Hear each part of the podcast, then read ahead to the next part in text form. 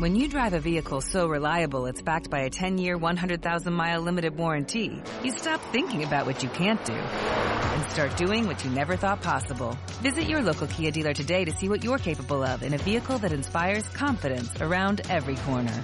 Kia, movement that inspires. Call 800-333-4KIA for details. Always drive safely. Limited inventory available. Warranties include 10-year 100,000-mile powertrain and 5-year 60,000-mile basic. Warranties are limited. See retailer for details.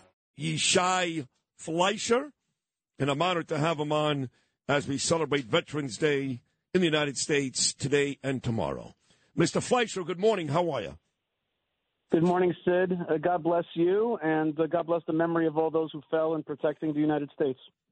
Well, that's uh, beautiful. Thank you for uh, saying that. Uh, me and all those wonderful people, and you're one of them. Thank God you're with us today. But you suddenly put your life on the line, nearly killed in in, uh, in Lebanon. Where are you calling me from this morning? Are you here or back in Israel?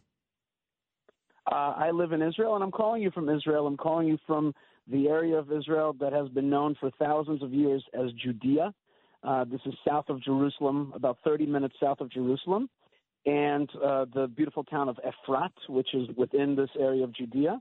And I'm heading south today to Hebron in order to celebrate the uh, the Bible portion that we read today, which is all about the first purchase of Abraham in the land of Israel, specifically in Hebron, a place that would become the tomb of the patriarchs and matriarchs, the tomb of Abraham and Sarah, Isaac, Rebekah, Jacob, and Leah. So we're celebrating there today. That's that's a big and important Sabbath for us uh, this uh, this weekend. That's right. You're hours ahead of us there, so you're about to celebrate Shabbat uh, coming up uh, shortly, and that's going to be the Torah reading, which is fantastic. I will be at uh, two different shuls next weekend. Friday in my neighborhood uh, for Shabbat dinner, and Saturday I've been invited by Dov Hikind to join him at his shul in Cedarhurst. So I'll tell you what Hamas did for me, Mr. Fleisher. I did not go to shul on a regular basis. Wasn't even a member of a shul. And I go to shul on the high holy days, and believe me when I tell you, I'm very proud of my heritage. Very. I'll fight you in the streets. I will. But now what Hamas has done, it's brought the real Jew out in me to the point I'm going to go to two different shuls next weekend. That's how strongly I feel now about people like you, Mr. Fleisher, and my Jewish brethren. That's what they did to me. They didn't make me weaker. They made me stronger. Well, that's good news, and and uh, you are amongst a lot of people here in Israel that have taken upon themselves more Judaism, more outward signs of Judaism, um, and um, that's in contradistinction to exactly what Hamas has wanted to achieve. They've wanted to cause depression, economic depression, uh, depression of, of, of mothers thinking about their children either killed or abducted, and just a nation that like is in a little bit of mourning and there is an aspect of that. There's unquestionably an aspect of that but then there's the battle side of the jewish people which is have has been awakened and we're out there fighting with our army in gaza. We're in a, we're we're ready to fight in judea and samaria. Or in lebanon or any other place and we're going to stake our our, we're going to put down our stake and make sure the line is drawn and that the Jewish state is not going to be uh, once again a surprise like this and so so the fight is on, and uh, and a lot of times for the Jewish people, it's through these um, great challenges, these cataclysms, that we reawaken and, and we get become closer to God, to our identity, to ourselves, to our brothers and sisters, uh, and um, and and and and that's what's going to surprise uh, the Hamas and the Jihad and the haters that that we are not going down. We're going up through this. It's an amazing place, Yishai, where you are this morning. Israel, just an unbelievable country. It's one real democracy in the Middle East, and everybody hates you basically. Yet, when you look at the contribution Israel has made around the world, and I'm talking, Yishai, not just intelligence, because everybody knows man for man, you've got the best army in the world. You blow us away. Not just that, but technology, medicine, a little country nestled away, hated by every just about every neighbor. And what you guys have done over the years is remarkable. But it is Veterans Day here, and you got a big Sabbath reading tonight. Let's concentrate on just the military aspect. Why are you guys so good? Me, why are you guys so good with that? Sid, let, let, me let me make one correction though. Everything you said is right, but I want to make one correction. Truth is is that there's a lot of people around the world that love Israel if it's the Muslims of Azerbaijan, if it's the Muslims of northern Iraq, Kurdistan, if it's the, the Hindus in India, and many other people, and certainly millions and millions of lovers of Israel in the United States, uh, from New York to Texas. I've been everywhere, and everywhere I go, uh, from synagogues to churches to other kinds of places, folks are with us. Folks are with us. Anybody who's an NRA member is with us. Okay, there's many other folks that are with us out there. I'll t- but I'll tell you why. I tell you why I say that to you. It's because you're right. No, you're right, and I always uh, tell my wife Danielle. She gets very despondent, very upset. I go, listen, we are still loved, the Jewish people. But if you're in New York right now, Yishai, but you're not. Right and you saw it not not once a week, not once a month, every day, every day there are pro-Palestinian rallies. Now, I led a pro-Israel rally with Curtis Sliwa two weeks ago in front of NYU. It was a rainy day. We had about 30 people.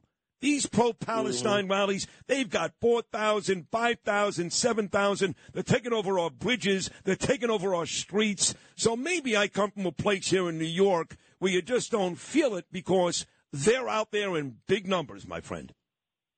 Yeah. Well, those folks are not just anti Israel. Their anti Israelism is a way to actually pronounce their anti Americanism. They want to take down America, the America that you know. They want to take down New York, that you know, that, that, that amazing city that is also, in large measure, a, a Jewish city. They want to destroy all that. They want to destroy that so that they can take over America, so that they can destroy Israel by detaching it from its natural allies. And they mean business, those guys. And, and so that's not just about defense of Israel. Everybody's got to wake up to that. You're right about that. Want to take away? Yep. They want to yep. take away your Ivy League yep. schools, which means they want to take away your next generation. Uh, uh, uh, TikTok is going to show them pro Hamas crap and they're going to eat it up and they want to take away the next generation of Americans and turn it into either a China or the next Hamas stand or whatever it is. And and and and and everybody out there has to uh, wake up and, uh, and understand it. And that's why people like like like yourself and Curtis Sliwa are out there in the streets but people are asleep. They don't understand what this is all about. This is a civilizational battle civilizational battle. They want to they want to uh, uh, force their civilization upon us and subdue us. That's what Islam means. It's subdue. And this is, you know, a radical form of Islam or jihadism. I'm not saying every Muslim is like that, not at all.